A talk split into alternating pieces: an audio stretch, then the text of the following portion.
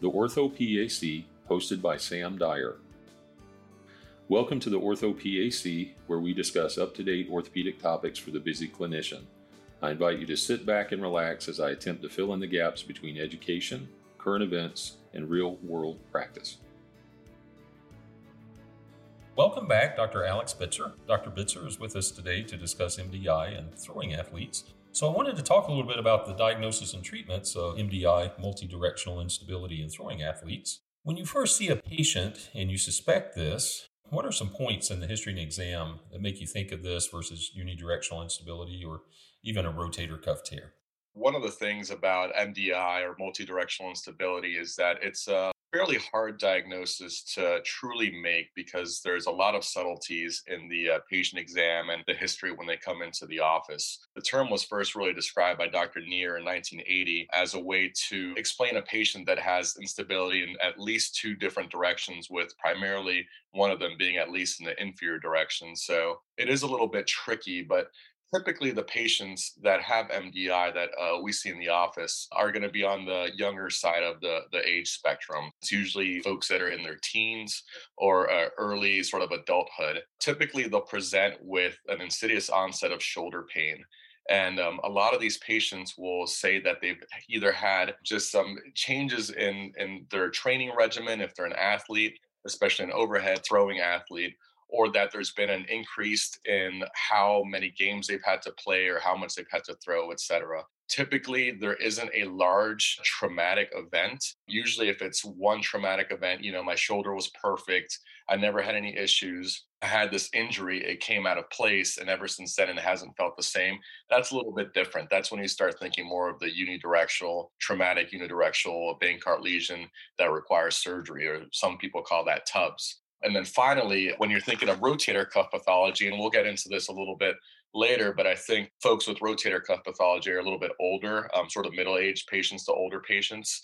And so usually that's more of the demographic that will have a true rotator cuff tear that will be symptomatic. Although many of these MDI patients will have tendonitis of the rotator cuff because of some dyskinesis in their shoulder girdle, which again we'll we'll get into a little bit later. The other big thing to think about for MDI patients is general ligamentous laxity. So typically these patients will be fairly lax compared to someone with just a rotator cuff tear or someone with TUBS that just has a traumatic sort of labral tear and possibly a bony lesion. Typically, these patients will have multiple occurrences of shoulder pain or subluxation events. It won't just be one event, which again goes more with the traumatic unidirectional uh, instability pattern. Finally, the setting of the injury is important.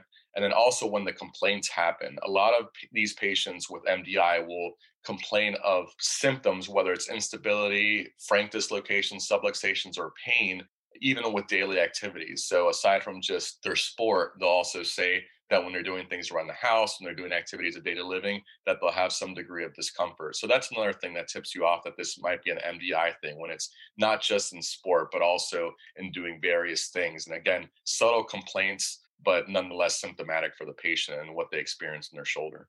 So the typical, I visualize a baseball pitcher who plays for their school, and they also do travel ball, and they're throwing all the time. Uh, younger person, that's kind of the person I think about. Are there any red flags? Are there any things that you have to think about, like you know, could this be neck or something else? I, I it's unlike the rotator cuff, like you said, in a younger person. But is there anything else that we need to think about?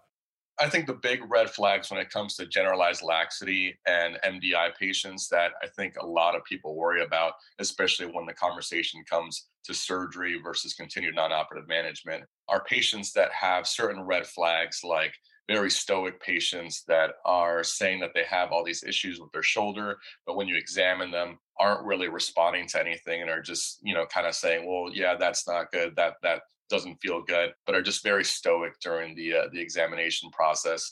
The other patient I think a lot of folks worry about is, of course, the voluntary dislocator. And sometimes there are patients. In fact, I've had the experience of, of, dealing with a patient who was going through a stressful situation at home. They were in their teens and they were dislocating every single day uh, posteriorly and would go to the ER and would get multiple calls. And it was it was very difficult to treat eventually ended up going to the operating room. And when the patient went to sleep, it was obvious that the shoulder could go in and out very, very easily, and that the patient would does have enough control to self-reduce and self-dislocate. So Th- those are the big sort of red flags when it comes to multidirectional instability in patients with generalized ligamentous laxity. Other red flags to think about in a throwing athlete, since you brought them up, is that even though it's uncommon to have rotator cuff pathology when you're young, you certainly can get internal impingement that is a consequence of GIRD when you have increased external rotation and you have decreased internal rotation whether it's truly from having your humeral head come too far back and impinging on the inferior articular side of your infraspinatus, which again is that internal impingement, or whether it's just dyskinesis from not having a stable scapula and then therefore having your shoulder girdle not uh, the mechanics be off and that causing impingement and so we're on the rotator cuff. Certainly those things can occur and so those are things to look out for in fact, many people think that a lot of the pain generator in multidirectional instability isn't so much the instability or the subluxation, especially in folks with generalized ligamentous laxity, but more so this impingement due to dyskinesis on the rotator cuff. And if you fix that, which primarily is focusing on the scapula, then you can fix uh, the impingement, which will therefore fix the uh, the symptoms. Let's talk a little bit about physical exam. I think most people know about an apprehension sign, but are there specifics or there tests that you can do that help you differentiate between, say, MDI, unidirectional, rotator cuff? If you see a patient in clinic and they are leaning more towards sounds like unidirectional instability, then typically you can just from the history, you can get an idea of what direction they might have dislocated. And of course, the most common is anteriorly, with posteriorly being somewhat rare and inferior also, you know, in uh, erecta being somewhat uncommon as well. Although I've seen all three, and I've actually seen Luxatio erecta quite a few times, surprisingly, even though it's not very well documented in the literature. If you're thinking of acute traumatic lesion of the labrum due to a traumatic event, then certainly an apprehension sign. Again, most common will be anterior. So you think of bringing the patient up into abduction at 90 degrees and externally rotating them towards 90 degrees many times even abducting them will start making them feel somewhat symptomatic and then if they're externally rotating then certainly they will start feeling as if you know uncomfortable that something bad's going to happen. And typically if you provide you know a posterior uh, force to direct the humeral head back towards the glenoid and center it then most of them will say oh that feels much better. And then as you slowly again let off that pressure they'll say oh this doesn't feel good. So that's for you know the anterior side. For the posterior side usually a posterior load and shift will generate pain. Most most people with labral lesions or bony lesions of the posterior aspect of the glenoid will report more pain than actual instability. And so, again, most folks, as you internally rotate the arm at 90 degrees of abduction and again provide a posterior force, you can test the labrum at different angles, whether you're uh, further abducting the arm more or you're adducting it more to see where that lesion might be along the posterior labrum. So that's sort of the tub side of things. In terms of MDI, really one of the big things to look for again and i harp on it pretty often is to look at the general laxity of the patient this is when looking at Beighton scores are important so you want to look at their whole body you want to look at their knees their elbows their small finger how much they hyperextend a lot of these patients with mdi will have generalized ligamentous laxity and knowing that is important because you want to sort of differentiate what is general increased laxity, which is just functional, especially for certain athletes like throwing athletes or swimmers. And so you want to sort of figure out what's normal, but you also don't want to miss a lesion that might have become symptomatic in an otherwise normal shoulder that just has generalized ligamentous laxity. The other thing to look at in someone with uh, MDI is at the scapula. Again, it's important and crucial that these patients that have an element of MDI be able to stabilize their scapula as they're bringing their arm in different ranges of motion.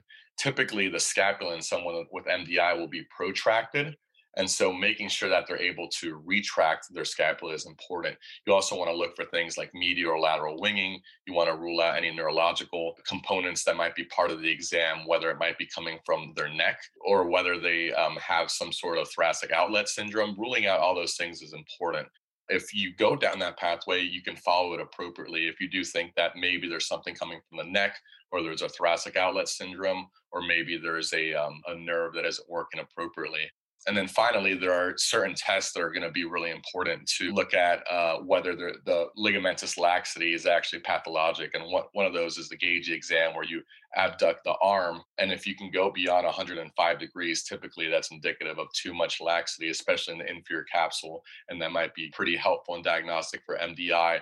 The other thing that it's important is to do a, a sulcus sign exam where the arm is just adducted and you basically just provide manual traction to the, the humerus.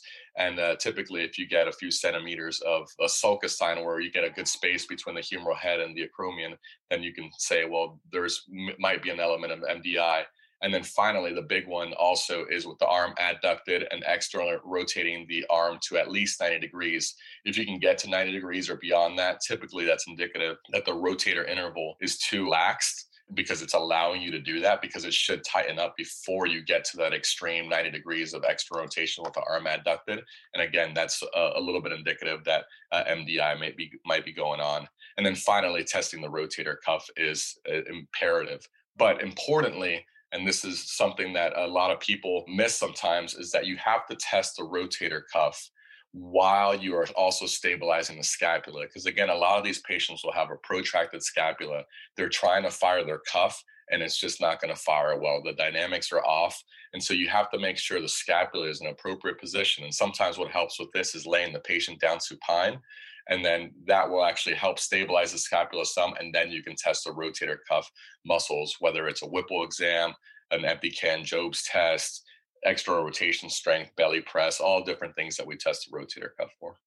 That's great information. The different exams. There's so many different shoulder exams to identify different problems. Let's talk about diagnostic modalities.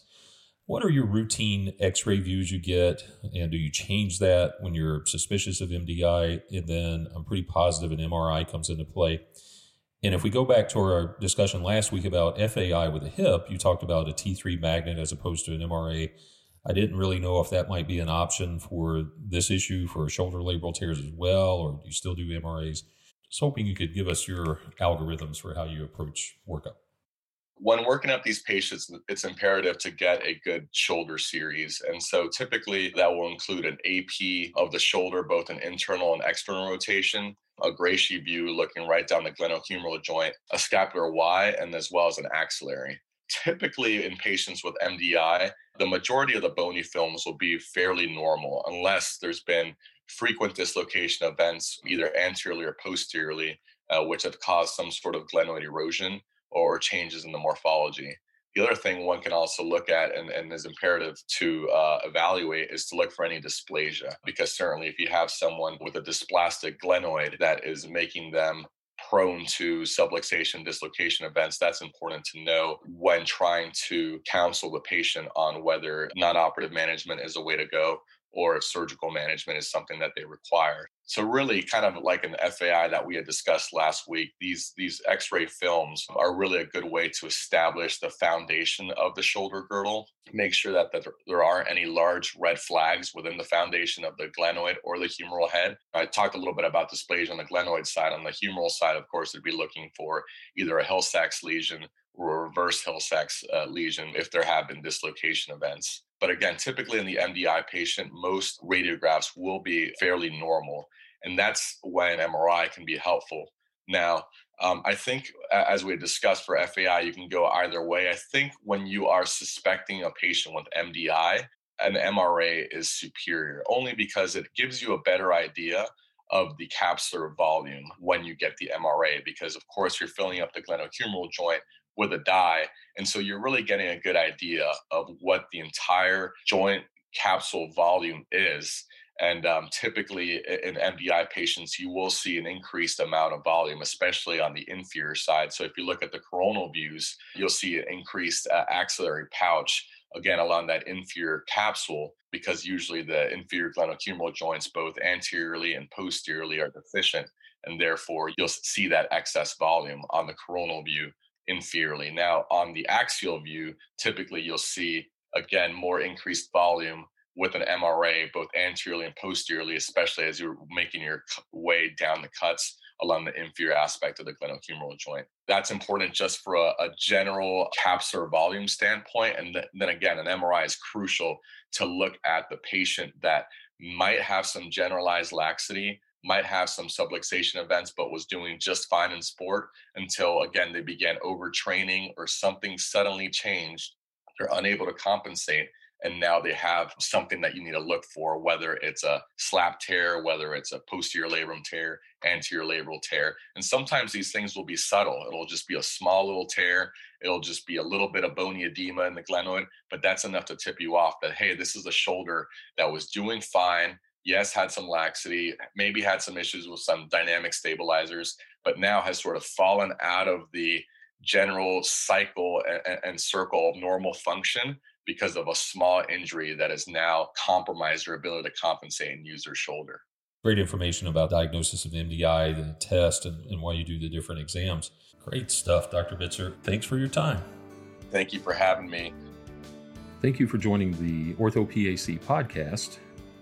Please follow the physician assistants in orthopedic surgery on social media. Connect with us on Facebook, Instagram, LinkedIn, and Twitter. Please subscribe to our podcast. If this has been helpful, please take a moment to leave a review.